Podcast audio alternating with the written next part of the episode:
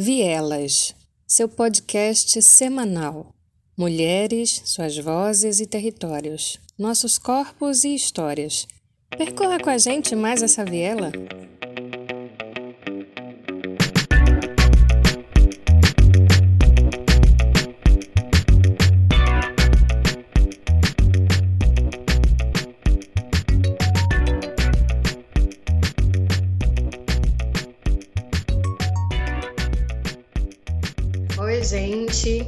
A gente está aqui com Mariana Jesus, né, que é fotógrafa e artista visual baiana, daqui de Salvador.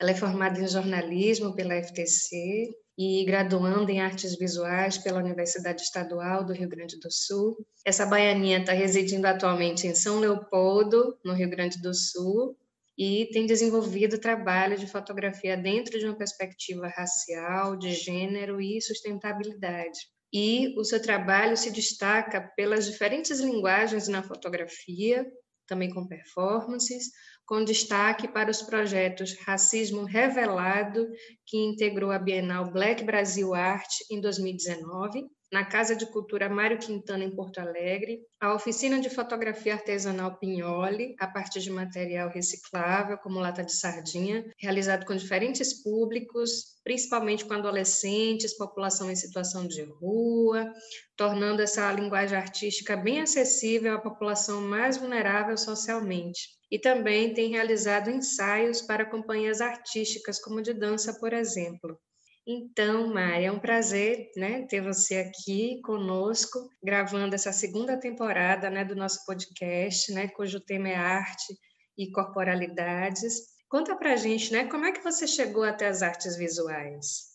Primeiramente, gostaria de agradecer né, por esse momento, por essa oportunidade de estar juntas e dizer que estou muito feliz pelo convite e a minha história, na verdade, assim, pelas artes visuais, a fotografia, ela vem da minha primeira graduação, que eu fiz em comunicação social, com habilitação em jornalismo. E ali eu tive a cadeira, duas disciplinas de fotojornalismo, e foi ali que eu me apaixonei por fotografia. Eu entendi que era o que eu queria fazer para a vida. Então, assim que terminei a, a minha graduação, ainda em Salvador, eu fiz o, um curso de fotografia no SENAC, e nesse meio inteirinho eu recebi um convite para vir para o Rio Grande do Sul para fazer oficina, uma oficina que fosse possível ser articulada para pop rua, para as pessoas em vulnerabilidade. E então eu pensando como que eu poderia fazer essa oficina que fosse de uma forma mais barata e que tirasse essa questão elitizada da fotografia, né, como um recurso caro. Então fiquei matutando, pensando, pensando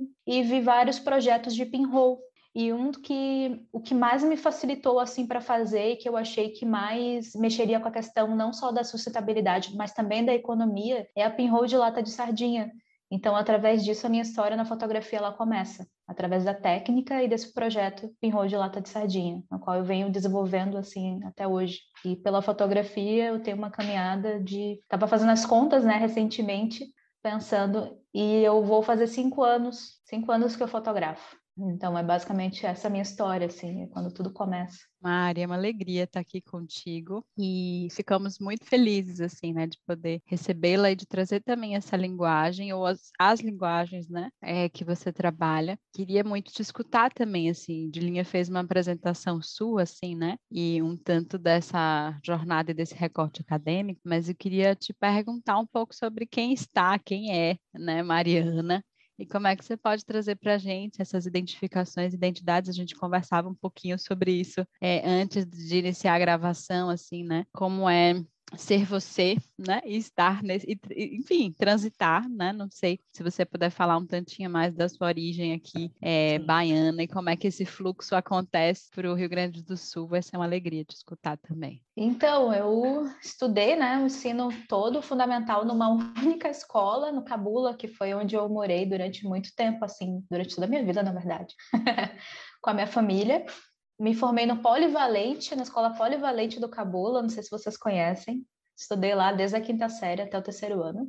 E fiz a FTC, morava em Salvador, fiz SENAC. E a, esse acontecimento, né? O que, que a Mariana, o que, que era a Mariana em Salvador e o que, que é a Mariana no Rio Grande do Sul? Eu digo que a minha disputa pela ocupação de espaço enquanto mulher negra, enquanto mulher lésbica, ela começa aqui, nesse cenário onde eu encontro uma branquitude completamente hostil, né, e com um racismo completamente velado, e eu começo a perceber o local onde eu me encontro, né? Foi basicamente alguns meses antes de vir para cá, por exemplo. Eu cheguei aqui em 2017, né, no Rio Grande do Sul. Foi alguns meses que eu resolvi realmente ir lá e cortar todo o meu cabelo e tirar tudo o que ainda era branco de mim, assim. Né? Enfim, eu alisava os cabelos, eu tinha um olhar ainda um tanto embranquiçado, sabe? E ao chegar aqui é que eu assumo essa postura de uma mulher negra e que voltou às suas raízes. Eu, eu aprendi isso na pancada, assim, né? bem na pancada das coisas, na hostilidade. E aí então eu começo a ver formas de tentar me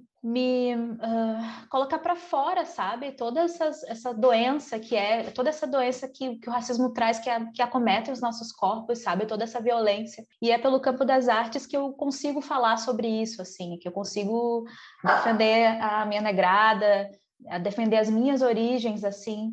E a minha vinda para o Rio Grande do Sul, ela começa é muito engraçado dizer, mas ela, digamos que ela começa através de um PVT das Pretas, de uma festa que aconteceu em 2 de, no bairro 2 de Julho, onde na festa do PVT das Pretas eu conheci a minha atual companheira, que é branca, e uma gaúcha branca da terra da uva, assim, né? Que é de Caxias do Sul. Pensa num lugar gelado, agora multiplica por três. É esse lugar, tá? É, é o lugar mais gelado da face da Terra. E é engraçado porque os meus amigos de, de Salvador falam: Mariana, como é que tu foi para uma festa de preto e sai com uma branca? Tu me explica isso.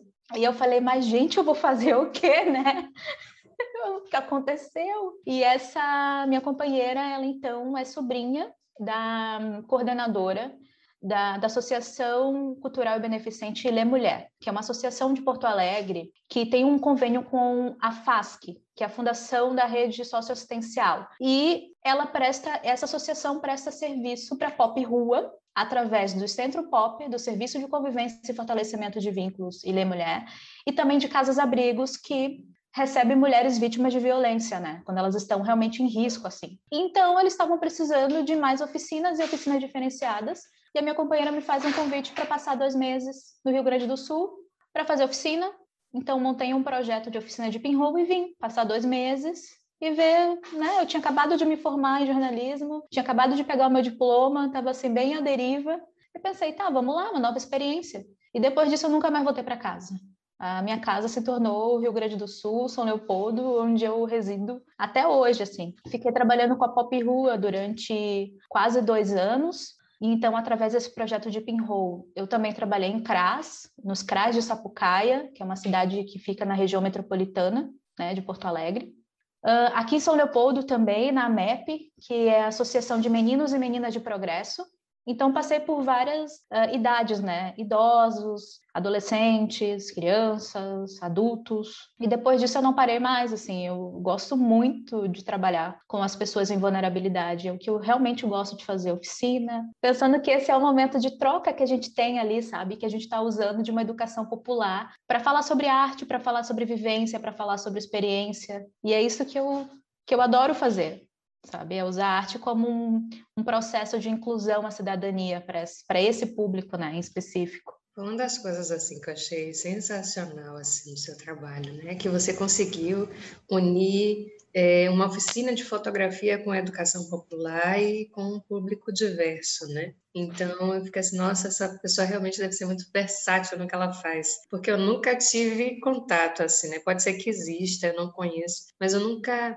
é, vi ninguém trabalhar né, com é, produção né, de equipamentos para fotografar, né, como pinhole. Eu falei errado, né? Estou aqui aproveitando para poder corrigir. Mas tem, tem duas pronúncias. Fique tranquilo. Tem gente que fala pinhole, tem gente que fala pinhole. As ah. duas estão corretas, assim. Tá tudo bem. E eu achei sensacional, né? Trabalhar com fotografia e educação popular. Eu já vi pessoas é, fazendo essa junção com é, teatro e educação popular, dança, educação popular, música educação popular, mas fotografia e educação popular eu nunca tinha tido contato. Né? Como foi isso né, é, para vocês? Como é, que, como é que você enxerga, então, a fotografia na, na sua vida? Né? Porque você consegue trazer, parece que você traz, você traz a fotografia para tudo que você faz. É exatamente para tudo que eu faço mesmo, porque eu digo que eu sou uma, uma pessoa bastante fotográfica, assim, sabe? Principalmente para me localizar, eu preciso ter imagens daquilo que eu estou caminhando, do que eu estou vendo, dos detalhes de tudo que eu faço na vida. Eu, não sei, eu me movo fotografia. Eu sou apaixonada por isso um, para pinhole, pensando né, de como é que essa fotografia acontece, ela acontece pelo eixo de potencializar as habilidades dessas pessoas. Porque no momento que a gente está ali construindo as pinholes, a gente está conversando, a gente está trocando e a gente está elevando as nossas potências, né? Que é a potência de estar tá construindo algo completamente autônomo e artesanal. Né? A, tua, a câmera ela vai desmitificar o sistema das artes elitista. Ela vai dizer que qualquer pessoa pode fotografar. E melhor ainda, ela vai dizer que qualquer pessoa pode fotografar se ela fizer a sua própria máquina. Então a gente sai desse eixo de comprar um equipamento caro para fotografar. E aí a pessoa começa a entender isso é muito. O capitalismo transformou tudo isso também, né, gente? Porque a história da fotografia é uma caixa preta. É uma caixa preta onde passava, fazia-se um orifício numa sala ou numa caixa de madeira, e essa imagem então era transportada por esse orifício, batia numa parede branca ou num papel branco, e ali estava a imagem inversa. Né? E aí se começa toda uma história de como então anexar essa imagem numa, numa tábua de metal, né? E vários outros formatos até chegar à câmera que a gente tem hoje. Mas o processo da pinhole é um, é um processo experimental. Então, é mais, um, é mais do que um processo didático, sabe? E o que mais potencializava era a questão de que as narrativas visuais vinha através da experiência deles. Então, o pano de fundo para as imagens da fotografia era para falar sobre pertença e falar sobre território. Então, é assim que a fotografia consegue atuar nesse eixo. Então, é elevando essas pessoas, é trazendo a, estima, dizendo para elas que elas estão incluídas em sociedade, sabe? Que elas podem fazer isso. E era muito legal porque a gente ia em museu, por exemplo, ver exposição fotográfica, chegava no museu, as pessoas tomavam um susto, né? Pensava, meu Deus, o que, que esses povos estão ocupando aqui? E eles ficavam assustados também, pensando, ai, a gente pode entrar aqui dentro? E eu dizia, mas claro, qualquer pessoa pode entrar aqui dentro, independente da sua condição financeira, ou local ao qual tu ocupa, né, ao qual a, a sociedade te oprime. E era muito, era um barato muito bom. E a fotografia, eu sempre digo assim, que a fotografia da Mariana Jesus, ela passa por um discurso sociopolítico. Então, todas as minhas produções têm um discurso sociopolítico embutido. E geralmente é uma representação, a minha autorrepresentação de mundo, que acaba sendo algo muito intimista, digamos assim, individual, mas que também é muito coletivo, porque eu estou falando enquanto mulher negra, eu estou falando enquanto mulher lésbica, né? Então, eu sempre me, me pego falando sobre LGBTQIA+, nos meus trabalhos, falando sobre negritude nos meus trabalhos, falando sobre feminismo também nos meus trabalhos e falando sobre sustentabilidade através da Pinhole. Então é isso, eu vivencio fotografia. Claro que eu também faço outras coisas, né, dentro da fotografia, as coisas mais comerciais, porque nós precisamos sobreviver e pagar continha final do mês. Então eu também faço books, eu faço eventos, agora não tanto por conta da pandemia, né? Então faço de tudo um pouco, né?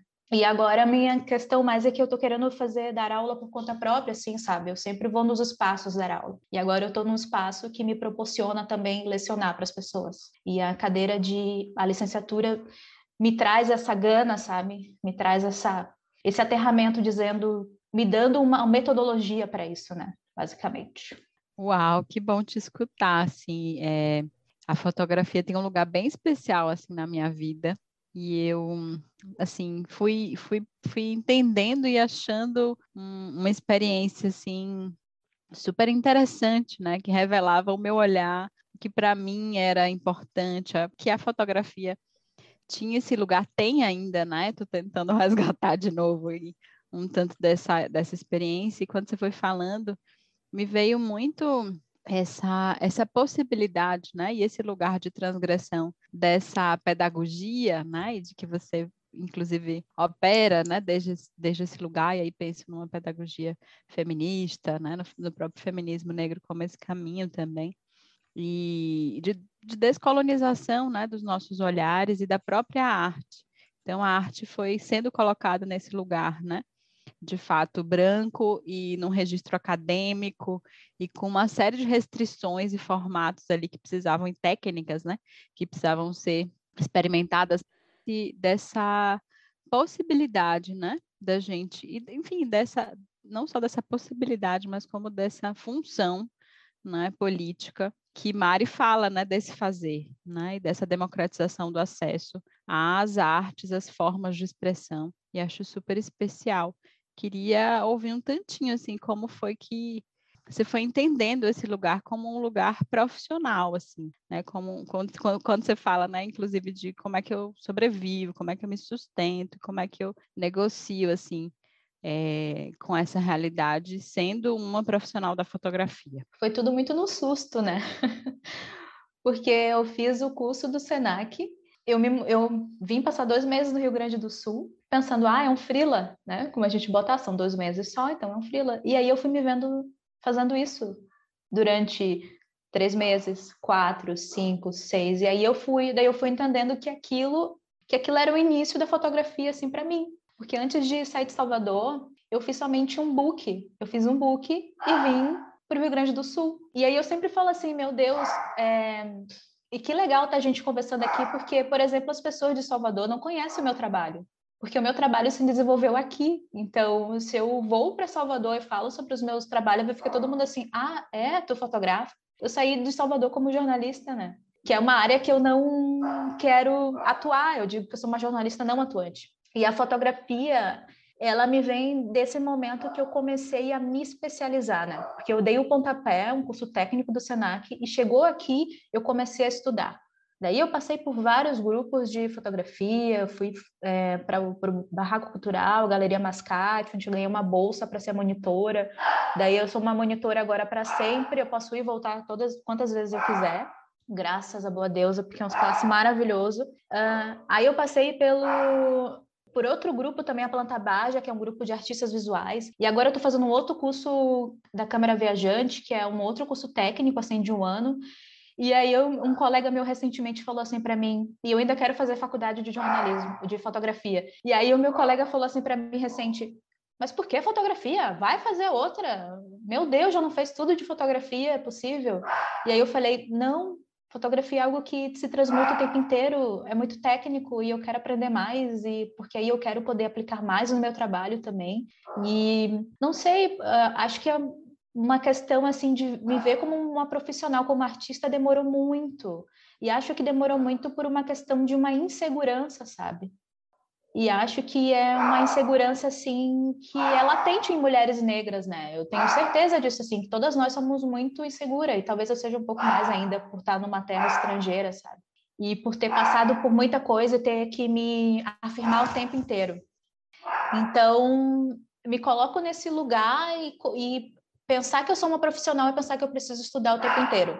Eu preciso estudar o tempo inteiro para que eu também possa qualificar meu trabalho e também possa cobrar o valor específico do meu trabalho, sabe?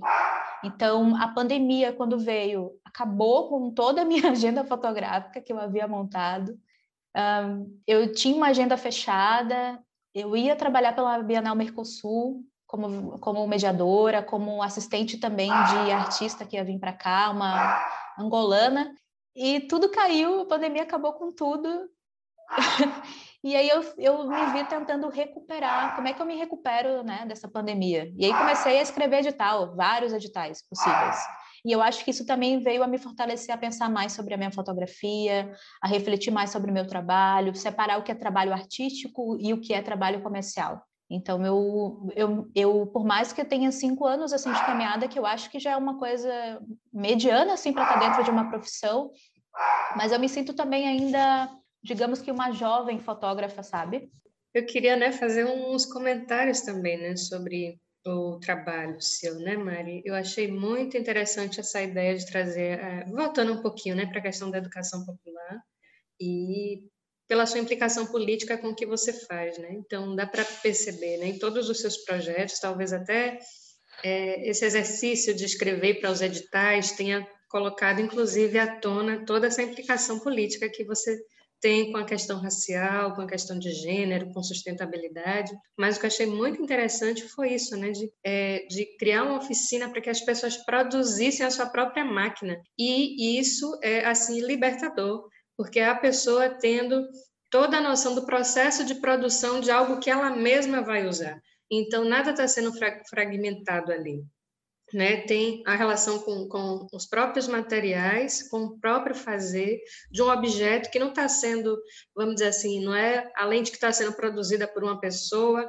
o botãozinho por outra e, e outro material por outra, né? E essa relação com é, tornar a coisa sustentável, né? Então, uhum. eu queria até que você falasse um pouquinho mais disso da questão da sustentabilidade e Tá, depois eu pergunto outras coisas, porque eu fico empolgada e quer falar e perguntar coisa demais. Tá, então, sobre a questão da sustentabilidade, né? Para construir a pinhole, por exemplo, a gente usa lata de sardinha, é, papelão, cavilha de madeira, garrafinha de refrigerante ou de cerveja, tem que ser uma lata de alumínio, papel reciclado, tu pode pegar papel usado, papel ofício ou papel de caderno, prego, agulha que tem em casa, cola quente, porque já não é mais reciclado, mas são objetos ordinários, são, são objetos do nosso cotidiano. E é com isso que a gente constrói toda, toda a nossa máquina. A gente está retirando, digamos, esses resíduos, né, que iriam para o lixo, e estamos dizendo que qualquer material é possível para ser um material de arte, é um material artístico é uma oficina que eu gosto de fazer bastante e que, engraçado é que eu, quando eu começo a contar e mostrar a câmera, ninguém acredita, as pessoas acham que eu sou louca. Isso aí, tá, isso aí faz foto? Não, jamais que isso daí vai fazer foto. E aí eu acho que quando eu mostro o filme analógico, que a gente usa um filme, um filme analógico 35 milímetros, é quando as pessoas começam a dizer, ah, mas eu usava isso daí antigamente. Eu digo, bom, a máquina analógica, ela é a máquina pinhole que a gente está construindo esculpido. A diferença é que ela não tem a tecnologia de uma máquina de uma máquina antiga, né? De uma máquina analógica. Tudo aqui vai ser manual, tudo vai ser artesanal. E aí as pessoas começam então, ah, então vamos lá, então vou dar uma chance para ver se isso aí realmente funciona. E pensando nessa questão dessa sustentabilidade, a gente está até com um projeto novo chamado uh, ECOA Práticas Artísticas Ambientais onde então a gente se dispõe a um dos processos dessa, desse projeto é fazer pinhole.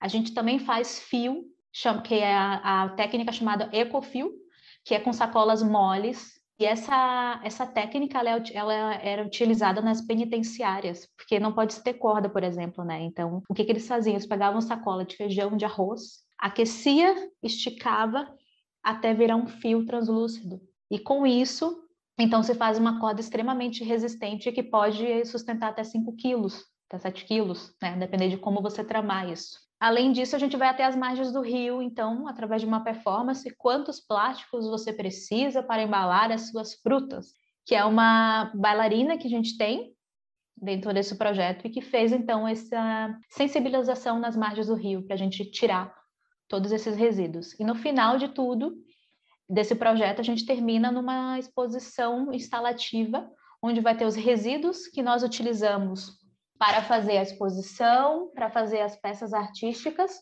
e também o ecofio e as fotografias pinhole que vão ganhar, que vão sair dessa questão bidimensional para tridimensionalidade, porque vai receber esses fios que vão se amarrar dentro dessas narrativas.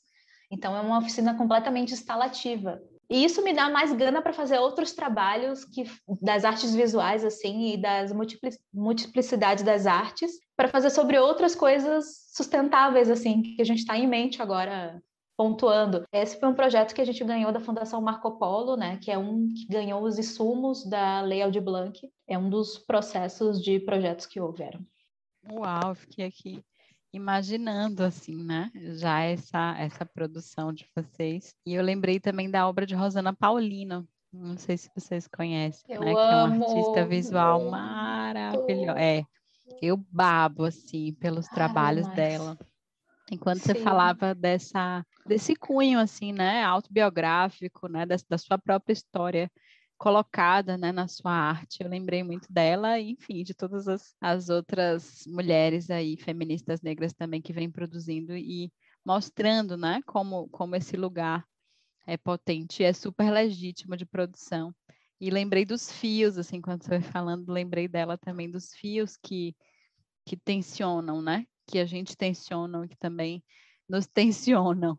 Que lindo, assim, né? Pensar nessa possibilidade de artesania também, desse fazer, né, de, dessa desse reconhecimento de que há possibilidade, né, da gente construir também e, e a sustentabilidade, né, tem sido cada vez mais um ponto importante diante dessa nossa condição. Eu acho Tô que aqui isso, só babando. isso nos tira, né, daquela, daquela questão da praticidade. Estamos numa era da praticidade, então é muito fácil a gente simplesmente ir ao primeiro supermercado e comprar cola. Sei lá, um exemplo banal, mas é só para dizer para vocês que é material ordinário do nosso cotidiano e que tudo que a gente tem à nossa volta pode virar um material artístico, pode virar arte, né? Eh, tanto uma cola, a gente pode fazer uma cola no fogão, a gente pode fazer tintas artesanais, né? a gente pode construir nossa própria câmera, a gente pode construir nosso próprio fio para tecer. Acho que basta a gente se colocar nesse eixo de tentar reaproveitar o que temos em casa, mas também ter uma pessoa qualificada com saberes específicos para te dizer por onde partir e como fazer essa técnica, né? Então essa é a minha, é o meu desejo, assim, é trabalhar cada vez mais com a sustentabilidade também, que é um dos eixos que eu acredito e, enfim, que eu estou envolvida, sabe? Que ótimo, eu acho isso fundamental, né? Porque às vezes a gente acha que assim é, materiais recicláveis têm um limite, né, para o que pode ser reutilizado e é, quando a gente percebe, né, que a arte acaba sendo também um pouco, um pouco não muito, né, é, um, um, dispositivo que a, é, a, aguça a nossa imaginação para poder recriar coisas que são necessárias para a gente, mas a partir do uso de materiais que poderiam ser descartados, né? Isso é fundamental. Eu nunca imaginei que poderia construir uma máquina fotográfica com a lata de sardinha, né? Até ver o seu, o seu trabalho. Eu já vi pessoas reutilizarem pneus para fazer é, sofá para fazer, fazer né, alguns móveis e utensílios, papel para fazer outras coisas, mas eu nunca imaginei que pudesse realmente é, construir é, algo como uma câmera fotográfica.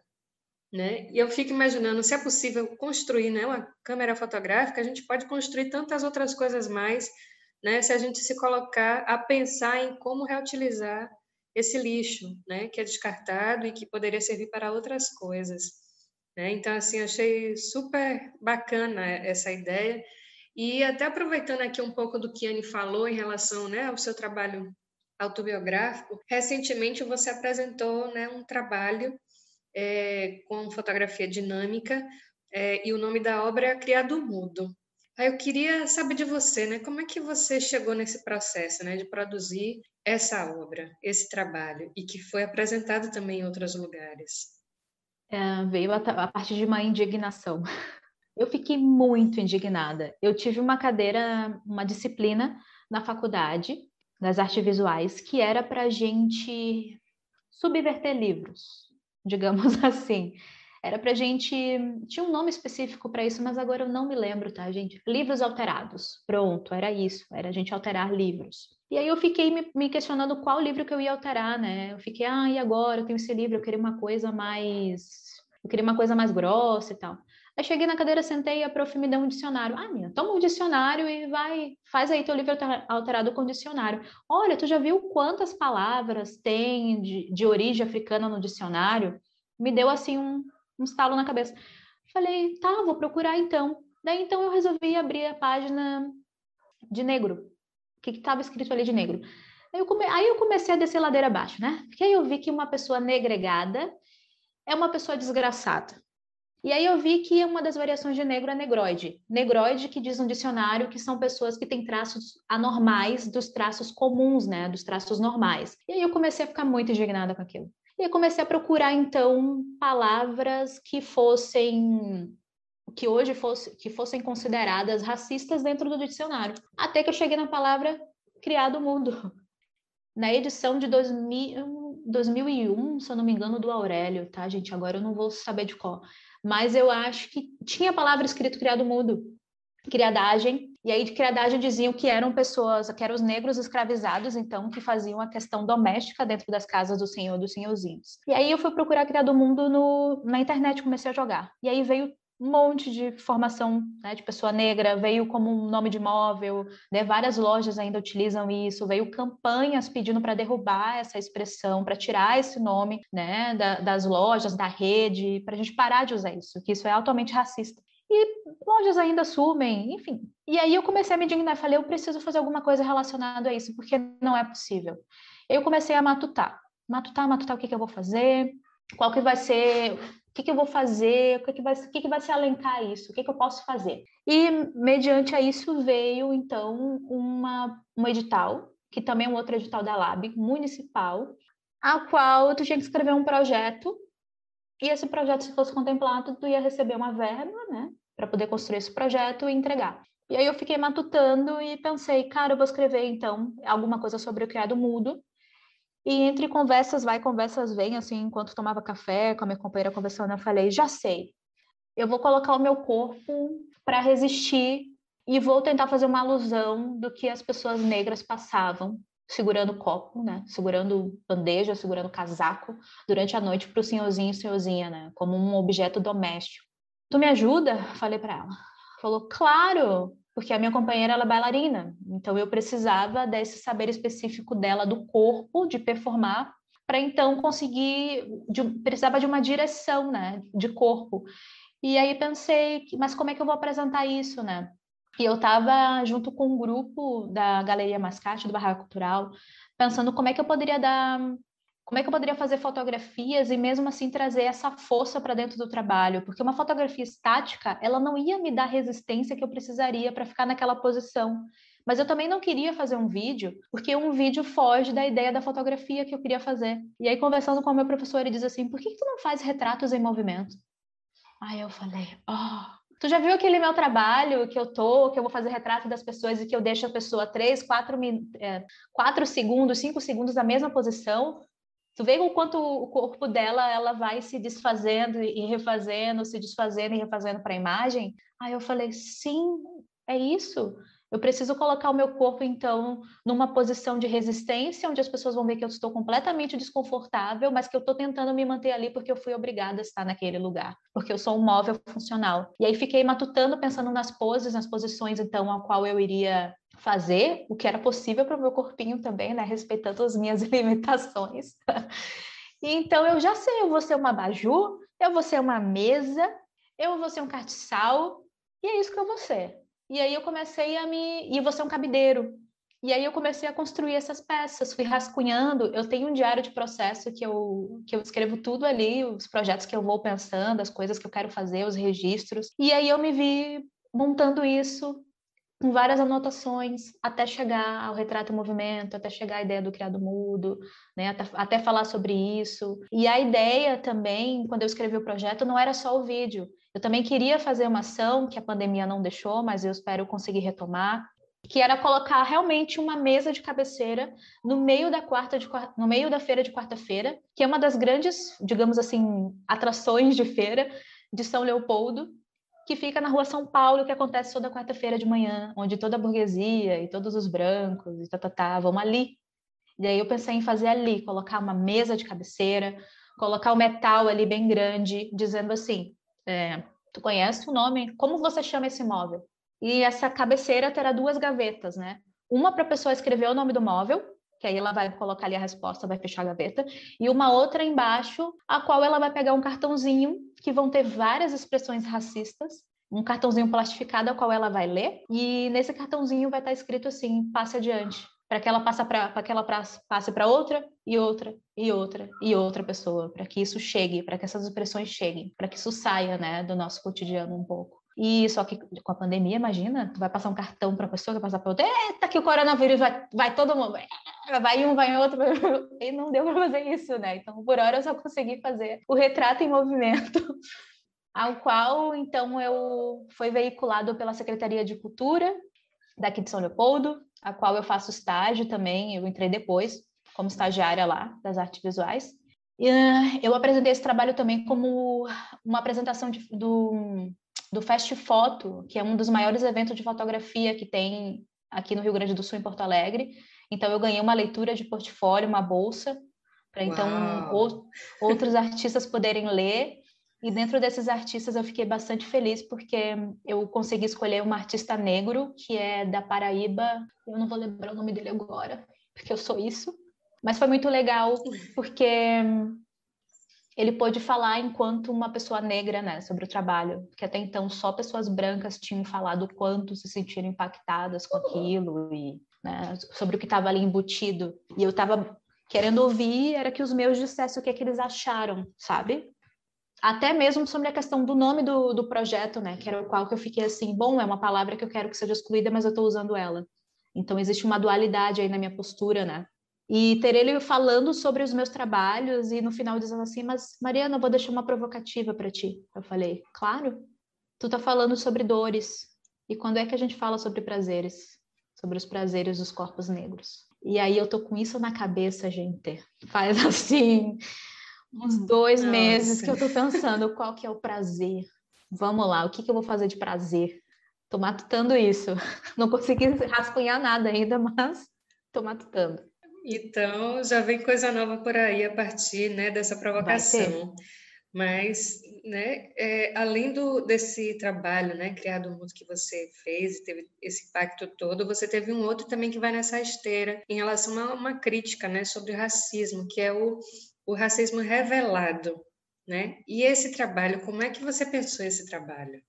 Esse trabalho eu construí ele assim quando eu estava no ápice. Foi o meu primeiro ano de morada no Rio Grande do Sul e eu estava no ápice. Eu estava me sentindo muito mal, muito enojada, muito para baixo. A minha estima estava lá embaixo. Eu estava passando por muitas situações de racismo, tanto veladas quanto explícitas o tempo inteiro. De não ser atendida nos lugares, de as pessoas perguntarem se eu realmente morava onde eu morava, no prédio, porque elas não acreditavam que eu poderia morar ali, que eu tinha um tanto de poder aquisitivo para estar ali naquele espaço, de chegar nos lugares e ser completamente invisibilizada, assim, das pessoas, ai, enfim, vários. E eu tava com muita raiva de tudo, e tinha a Ellen, que é a intérprete do projeto. E a Ellen me ouvia muito, assim, choramingar, né? A Ellen é carioca e já tava, já tava morando aqui no Rio Grande do Sul, acho que uns cinco anos, acho que uns cinco anos. Ela falava assim, ô, oh, pretinha, se acalme, sabe? Não vale a pena, tu vai adoecer tipo assim, tu vai adoecer, tu não pode, tu não pode deixar com que isso te deixe desse estado, tu, né? E aí ela me ouvia, me eu olhei para ela e falei, já sei, tu me ajuda a fazer um projeto. Tu topa fazer um projeto comigo, a gente vai escrachar esses racistas de merda. Vamos botar esses brancos assim para olhar essas imagens e ficarem aterrorizados com o que eles fazem a gente passar. Claro, tô contigo e tal, vamos. Daí então eu comecei a construir, eu estava num grupo de fotografia da planta Baja, onde a gente tinha que pensar projetos também, assim, era finaleira, né? Era pensar na nossa produção, mas também pensar em produções que a gente poderia fazer. Se você já tivesse alguma, tu trabalhava ali, se não, tu construía junto. E aí eu comecei a construir isso pensando, ah, eu quero destroço, porque é assim que uma mulher preta se sente quando ela passa por uma situação de racismo. Ah, eu quero esse corpo preto aqui jogado, porque é assim que eles fazem conosco. Eu estava com muita raiva ao ponto de não pensar sobre os cuidados desse corpo preto, sabe? Que passa por isso, mas que não queria estar nessa posição. E então foi um rebuliço entre as situações de racismo e tentar limpar esse olhar, limpar essa raiva, essa, para ter o cuidado para o qual eu precisava para minha outra mana que ia estar tá pousando para mim. Mas os destroços não saíram das imagens. Esse trabalho é um trabalho que ele fala sobre camadas, porque ao mesmo tempo que ele está falando sobre racismo velado, ele também está falando sobre a objetificação desses corpos. Porque até então os olhares que chegavam para mim ou eram olhares de desaprovação, de nojo, ou eram olhares de pessoas, de homens, né, que realmente estavam olhando para o meu corpo como se eu fosse um objeto, sabe? A ponto de um cara falar assim, nojento, asqueroso, numa festa, dizer, eu adoro gente assim, ó, da tua cor, assim, desse jeito. Daquele jeito baixo, sabe? De se ouvir, que tu se estremece e só quer fugir dali. Nossa, então, eu também queria falar sobre essa hipersexualização desse corpo negro, né, dessa mulher negra, que sofre essas dualidades, tanto uma solidão quanto essa hipersexualização, né? E então esse trabalha camadas e eu pensei, como é que eu posso apresentar essas camadas então que eu estou revelando? E aí ele ganha tecido voal, que é um tecido completamente transparente. Ele foi impresso em tecido de sublimação e ele é apresentado numa forma de um triângulo de três imagens, 90 por 70. E essas imagens, elas vão girando, porque a fotografia ela acabou se transformando em tridimensional, um mobile, onde ele vai girando, e aí tu vai vendo essas imagens de várias camadas, de várias outras camadas. E Aí eu pensei em várias coisas, né? Eu pensei na música, a carne mais barata do mercado é a carne negra, né? Dessa carne volta num plástico, né? Da Elza Soares. Então a Ellen ela foi então circundada por plástico filme. Pensei na questão do espelho porque eu não queria pessoalizar uma única um rosto para esse trabalho. Estava falando sobre mulheres negras, então eu tirei essa identidade desse corpo, né, esse rosto. Então é um espelho que vai refletir o que ela está vendo, que vai refletir o que ela faz e que também vai refletir o opressor. Então eu comecei a, a viajar em muitas camadas para esse projeto e ele é, e no final das contas ele é um projeto que eu olho hoje e falo meu Deus quantas camadas se precisa para falar sobre racismo né? Foi a contestação que eu cheguei. As fotografias foram feitas na Pedra das Ilhas Brancas, que é um antigo presídio no Guaíba, por uma questão de pensar em destroço e pensar sobre essa carga também, né? Que nós carregamos e que não é nossa. E é isso, foi o meu processo entre me fortificar e colocar para fora essa brabeza, né? Que estava me, me consumindo.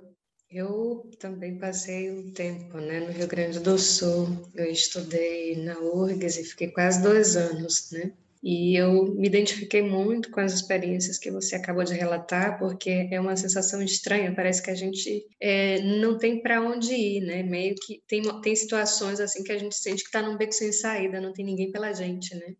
E é, são situações muito rotineiras, do tipo, você vai pegar um ônibus, você vai entrar no mercado para poder comprar, é, é, fazer as compras do mês, você vai sentar num café para tomar um cafezinho e ler seu livro, estudar ou esperar alguém, né? E aí você sente esses atravessamentos, essas coisas te espetarem, né? Como se fosse realmente é uma faca que entra, né? Uma mensagem enigmática quando é uma coisa assim que não é muito implícita, né? Quando é explícita, é, tinha situações assim que eu é, não esboçava nenhum tipo de reação pelo choque, até entender que eu precisava começar também a botar para fora, devolver aquela violência de algum modo.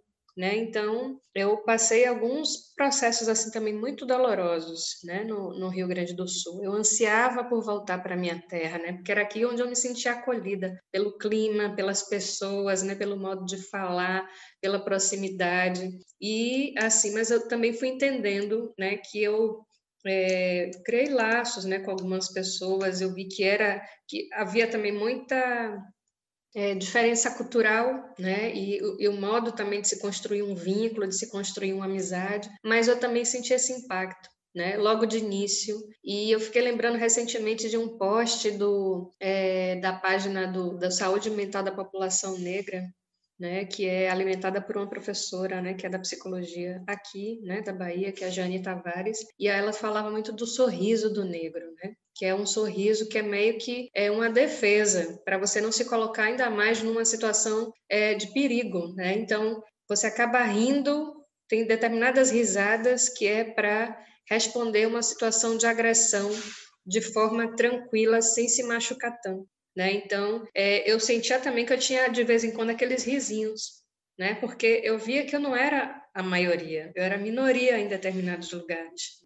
Até me senti também segura para poder falar. É, teve, culminou, né, de eu estar no, na URGS e a gente passar por, por aquele processo de ocupação das universidades.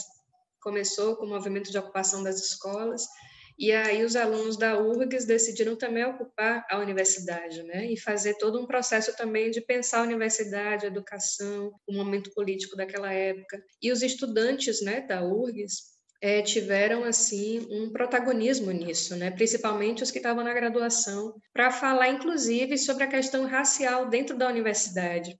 E eu senti né, que eu e meus colegas do pós-graduação que estávamos lá na época também, né, demos força para o movimento e foi nesse momento também que eu comecei a falar mais disso, né, das questões raciais dentro da universidade, como é que a gente poderia contribuir para uma universidade menos racista. E aquilo para mim foi assim dissipando um pouquinho daquilo que eu tinha já condensado e já não sabia como. E vou te contar, eu não teria conseguido terminar, né, é, fechar os créditos se eu não, não é, retomasse meu processo de análise, né, porque eu tive a ponto de surtar. Né? Então foi uma situação muito delicada e aí assim eu me vi assim muitos momentos do que você estava falando, nessa necessidade de gritar, de bater, de fazer alguma coisa, né, com a violência que foi imposta para a gente. E você, Aninha, Eu, eu vivi uma experiência muito mais pontual, né, do que vocês, mas foi bem difícil também, chocante na época, que eu estava assim, é, foi em 2013 que eu entrei no mestrado e eu, eu era assim, super jovem, tinha acabado de terminar a segunda graduação e tal, que eu emendei e fui fazer um mestrado no, no NEIM, né, no Núcleo de Estudos Interdisciplinares sobre a Mulher aqui da UFBA. Estava assim, super encantada, apaixonada, né, com, com os feminismos e descobrindo o feminismo negro, enfim, o feminismo pós-colonial, enfim, super encantada e fui fazer um intercâmbio interinstitucional na UFSC e muito animada, porque a gente ia para um programa feminista, né? Encontrar outras mulheres. Enfim. E aí, quando chegou lá, eu fui com, fui com colegas, assim, né? Negras e mais retintas que eu, inclusive. Chegamos lá e todas se assustaram muito, né? Com, com essa com essa dimensão, assim, acho que Mário falou, né, dessa hostilidade e dessa, assim, de uma experiência de um racismo muito diferente, né, e de um ambiente muito diferente do que nós que moramos em Salvador, por exemplo, estamos acostumados a experimentar, porque a gente vive isso sim cotidianamente, mas é de uma forma muito diferente. Lá a gente era, assim, de fato, a minoria, né? E aqui nós somos maioria, ainda que haja o racismo, nós nos vemos, né? Nos reconhecemos ali nesse cotidiano. E, e também tem toda uma relação, né? Enfim, e a questão é, com relação ao racismo e com relação especificamente ao fato de sermos nordestinas, ficou muito evidente. Então, essa coisa da hipersexualização, da objetificação, quando a gente andava na rua, é o fato de não apostarem, né, que nós sabíamos outras línguas, ou que poderíamos, é, enfim, dentro da, da universidade, estarmos nesse lugar, né, de intelectuais por sermos negras. Enfim, muitas coisas dentro do próprio evento feminista que a gente foi participar, que era Fazendo Gênero naquela época, né? Ou seja, já tem muitas edições atrás, nos, nos chocou, assim, então, de ter cenas, assim, atividades, inclusive artísticas, que eram notadamente racistas ou que tinham uma xenofobia muito evidente assim e, e eu fiquei para mim foi um grande divisor assim de águas de entender um tanto desse lugar, né? Um tanto desse lugar fora da minha casa, fora do, do lugar já conhecido, né? E de, e de um tipo de, de relação, um tipo de olhar do outro que chegava de uma forma muito dolorosa, assim. Eu também estava nesse processo muito de afirmação da minha negritude e de muita raiva, né? E aí, quando o Mário foi falando da raiva, eu fui lembrando aqui de alguns registros é, de teóricos e teóricas que vão falando dessa raiva e desse uso da raiva como um caminho inclusive de transformação e reconhecimento de potência da nossa raiva, da nossa agressividade, e de como assim é inevitável não sentir isso quando a gente se depara com essa realidade, né? Então, digamos que esse, esse movimento lá, nesse processo de tornar-se negra, como Neuza é, Souza Santo, Santos Souza, sempre troco, diz, é assim, né? A gente vai tomando consciência e essa consciência não vem isenta de raiva, de indignação. Ela vai vir colada com isso e isso também nos faz, acho que, movimentar muita coisa.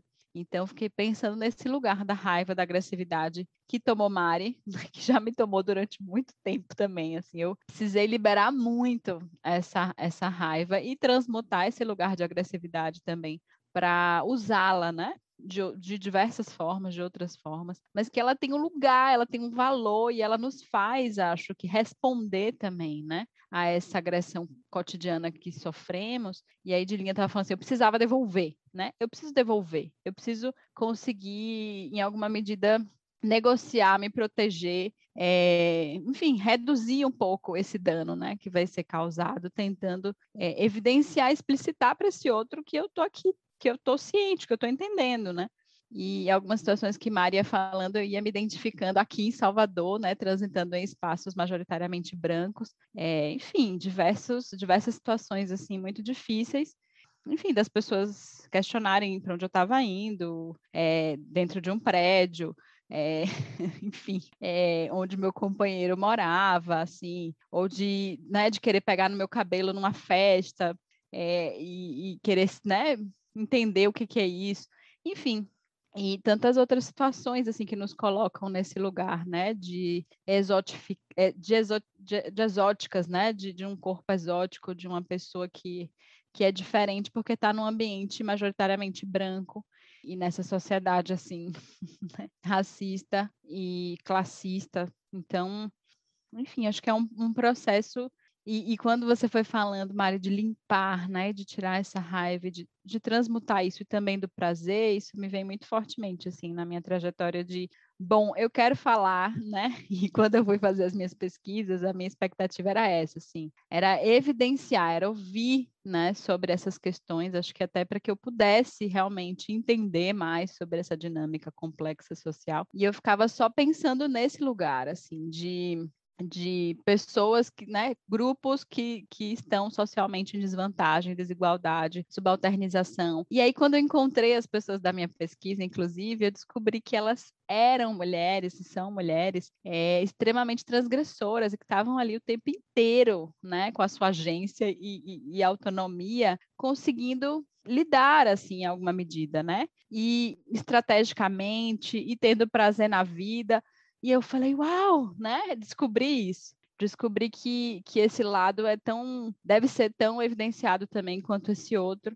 E depois disso eu me dediquei a falar só sobre prazer, só sobre, só não, né? Tenho que continuar falando e falo muito sobre racismo e sobre esses desdobramentos muito negativos assim, né, no nosso processo e, e, psíquico, né, de subjetivação, mas falo muito sobre prazer e tento viver o máximo dentro da academia, inclusive que é o espaço que eu que eu tô, né, majoritariamente é trazer esse prazer, porque se torna mesmo um, uma experiência menos possível, às vezes, né, ou menos reconhecida. Que vem então muito prazer aí na, nas próximas produções muito é, gozo. Muito gozo, muito prazer. Eu estava aqui né, pensando como produzir prazer também na pandemia. E aí eu vi que você também tem um trabalho em relação a isso, né? O 40, 40 Nós, Fragmentos Cotidianos na Pandemia, né? A gente até falou aqui em outros outros episódios na primeira temporada, o que é, que é viver a pandemia, né? O que, é que a gente tem criado e recriado. E você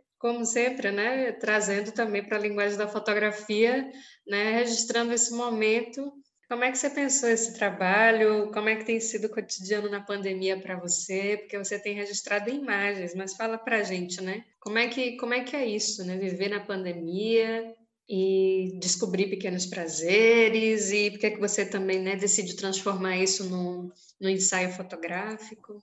Então, no início da pandemia, eu fiquei muito para baixo e muito sem saber o que fazer e como atuar com fotografia de uma forma digital, né? Como eu, o que, que eu ia fazer da vida? Então começaram-se a vir os, os editais de auxílio, né? Para os artistas, para os artistas da cultura, que foi uma, um, um, grande ganho que a gente teve, que foi o, a LAB, né? Que foi estabelecida.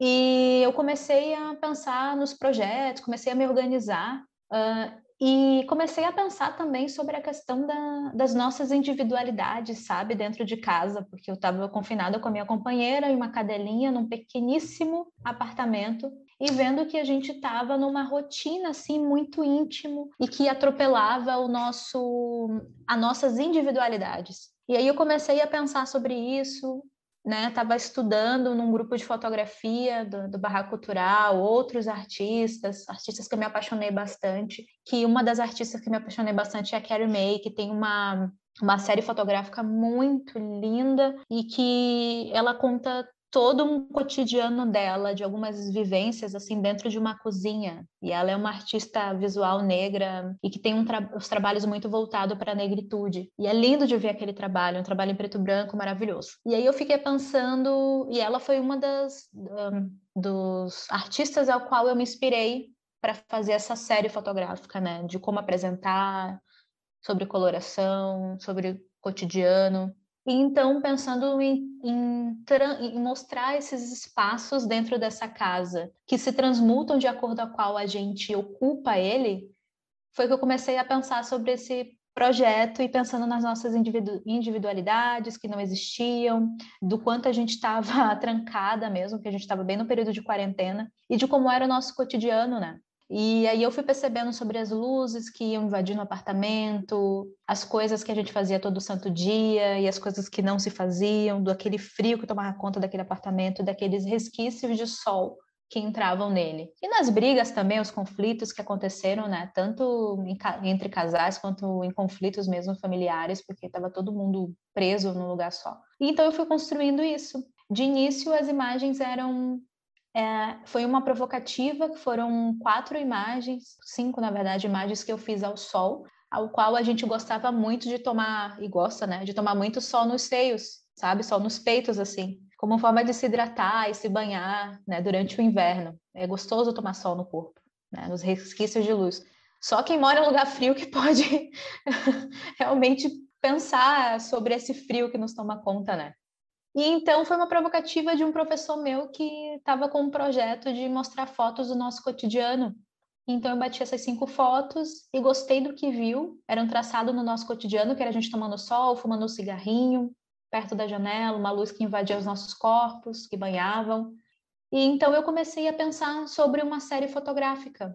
E aí eu pensei, bom, dentro dessa série fotográfica tem que ter um conflito, né? Não dá só para ser prazer e amor o tempo inteiro, porque a gente está dentro de uma pandemia. Então, vamos falar também sobre essas individualidades que não são que não são uh, vivenciadas, né, que são extrapoladas. Vamos falar sobre os conflitos. E aí a gente tem uma, uma sequência dessas imagens que é uma pós-briga nossa, ao qual a gente ficou um dia assim sem se falar e ao qual eu fiz alguns registros né, desses fragmentos, usando as paredes, as portas, as janelas como molduras para construir as minhas imagens, assim. E aí é uma série da gente também dentro da, do que seriam as nossas individualidades, que é uma saúde corporal, que a gente está junto ali no banheiro, né? A gente escovava os dentes junto, a gente tomava banho junto, a gente dormia junto, a gente comia junto. Era absolutamente tudo juntas, entendeu? E engraçado que é uma falta que eu sinto até hoje, porque a gente ficou tão mais íntima e tão mais juntas que hoje, quando a gente volta para esse roteiro pós-pandêmico, mas, né, porque o, o, mundo se comporta dessa forma, a gente ainda está numa pandemia, mas a economia precisa, né, como dizem. Então, eu ainda sinto saudade, sabe, dessa, dessa disposição que a gente tinha para estar tá junto, assim, dessa possibilidade de estar juntas, vivenciando tudo, acho que e agora a gente tem as nossas separações de novo, e cada uma tem seu emprego, e cada uma tem seus espaços para estar, tá, né? Não estamos mais grudadas como antes. É um projeto que é para o público olhar para dentro, é olhar para o nosso pequeno cotidiano ordinário pandêmico e que é tão individual, mas que também é tão coletivo e que tem um pano de fundo que é sobre que é falar sobre LGBTQIA+, que é para falar sobre uma relação entre duas mulheres, né, uma relação homossexual, e para falar sobre esse relacionamento inter, inter, inter Esqueci a palavra, me ajudem. Interracial. Isso, muito obrigada. E para falar também sobre esse relacionamento interracial, né? E esse trabalho ele vem para mostrar e para legitimar esse, essa relação entre essas duas mulheres. Porque o que acontece, a homofobia diz que casais gays, né, casais homossexuais, eles não perduram. Eles não perduram porque não existe uma seriedade né, desses dois estarem juntos, porque não é comum não é aceitável, não é normal. Então esses casais eles não constituem família. Então esse projeto é o meu primeiro projeto que fala tem uma temática LGBTQIA+, e que ganha uma coloração em preto e branco também, e é explorar desse nosso cotidiano para se falar sobre isso também, sabe? Não só sobre a nossa vida juntas dentro de uma pandemia, mas também é, dar força para que outros casais também possam um, ver esse trabalho e que possam se sentir representados, né? É sobre representação esse trabalho também. É um trabalho que eu gosto bastante, que eu me inspirei em, em outros artistas para fotografar também. Ele é todo autoral, ele é todo feito em tripé. Digamos que é tudo uma série de, de altos retratos, né? Porque é tripé, temporizador de 10 segundos e as cenas iam sendo montadas. Eu acho assim um registro hum. histórico fundamental, né, para contar um pouco do que a gente tem vivido nesse momento, né, e quantas coisas têm sido também ressignificadas, né, a noção de família, a noção de presença, é, o que a hiperconvivência pode nos trazer tanto de bom quanto de ruim também, né? Porque é um momento em que os conflitos eles ficam muito mais intensos. Então acho que é um ensaio, né, fotográfico que eu diria que também é um registro histórico, né, para contar o que, nós que nós estamos vivendo na nossa individualidade, mas também por quais processos psicológicos a gente tem experimentado né, nessa, nessa pandemia. Então, é, eu, eu curti muito quando eu vi né, as fotos e eu queria que você pudesse falar né, como é que isso aconteceu para você. Né? Mas a gente já vai chegando aqui no finalzinho né, da nossa gravação e aí tem mais um trabalho que eu queria que você falasse né, para a gente, que é sobre esse coletivo 2x3, criação poética em dança, fotografia, sustentabilidade e feminismo. É um combo, né? Tem tudo nele. Então, como é que é isso? então, na verdade, eu tenho duas coisas recentes para falar, assim, que é esse coletivo 2x3 que nasce durante a pandemia. Ele nasce de uma parceria entre eu, a minha companheira, que é a Alexandra Castilhos, que é bailarina, performance, que é graduada, né, licenciada, e que tem uma, um mestrado em artes cênicas e que trabalha sobre educação, é, é educação não, e que trabalha sobre dança, uh, como é que é? O, meu Deus do céu, tá me fugindo tudo agora, gente, perdão. Educação somática. É, veio, Nossa, estou muito afim de entender como é que isso funciona, viu? Educação somática. Isso. Vou acompanhar é... agora a Alexandra. Legal. E que tem a Águida, que é uma mulher negra, uma mulher negra de pele bastante clara, e que aqui no Rio Grande do Sul ela, ela passa em alguns momentos assim como branca, literalmente, mas que sofre tanto quanto, né, sofremos, mulheres mais retintas, enfim. Não vou entrar nesse debate agora, mas só para dizer que é uma outra mulher preta e que é bastante talentosa no que faz e é artesã. E a Águida fazia os figurinos para os nossos projetos, fazia os figurinos para a Ali, né? Então pensamos, por que, que a gente não junta nossas forças e começa a escrever projetos juntas, né, para nos fortalecer, para fortalecer as nossas artes, e a gente tem um combo, que são três artes para ocupar um único espaço, que é a da dança, as artes visuais pela fotografia e a, e a Águida que faz o upcycling, que é o reaproveitamento, a glamorização de peças de roupa, de materiais. E ela dá uma glamorização nisso, então ela transforma uma calça jeans em uma bolsa, sabe? Só para vocês terem uma ideia assim, ela é maravilhosa. Então a gente começa a atuar juntas. E esse é o primeiro pro... e aí vem então vem o coletivo 2 por 3 poética de aproximação, ao qual a gente vai então fazer alguns projetos e trabalhos que são voltados para esses eixos, né, para esses discursos políticos ao qual nós três estamos vivenciando, né? A negritude por eu e a Agda serem duas mulheres negras, né? Aí tem uma outra vertente dessa, dessa questão racial, que é a Alexandra, que vem numa caminhada antirracista graças à boa deusa e a Mariana Jesus, que é só... e, e a sustentabilidade que todas nós estamos envolvidas e o feminismo também, que todas nós estamos envolvidas. Então, esse é o nosso primeiro projeto, que foi um projeto que nós fomos contempladas pela Fundação Marco Polo, que é o projeto Ecoar Práticas Artísticas Ambientais, ao qual eu falei mais cedo, né, que era uma performance, oficina de pinhole e uma oficina de ecofio, né, para a gente construir nossas próprio, nosso próprio fio para tecer e é o que depois vai ter uma exposição instalativa. Esse é o nosso pro, primeiro projeto, trabalhando juntas assim enquanto coletivo 2x3. É, e uma outra coisa para dizer é que existe um outro projeto chamado, chamado Deriva, chamado é, Deriva a Deriva, uhum. é, no uhum. feminino, que é um, é um centro de arte ao qual eu e a minha companheira estamos abrindo, para que a gente então una a dança com as artes visuais através da fotografia e as artes do corpo, né? Que ela também dá yoga.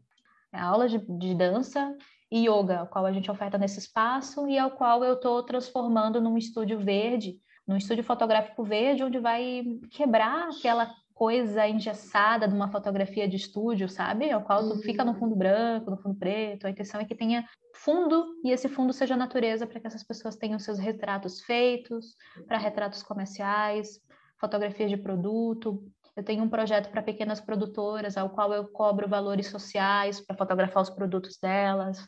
Aí é esse momento também onde eu me coloco para fazer oficinas, também para ensinar pequenas produtoras de como fazer o seu próprio registro dentro da sua casa, de como montar um estúdio fotográfico usando materiais reciclados, né, caixa de papelão, sua própria iluminação, é, aula de fotografia para iniciantes, né, aula de fotografia básica.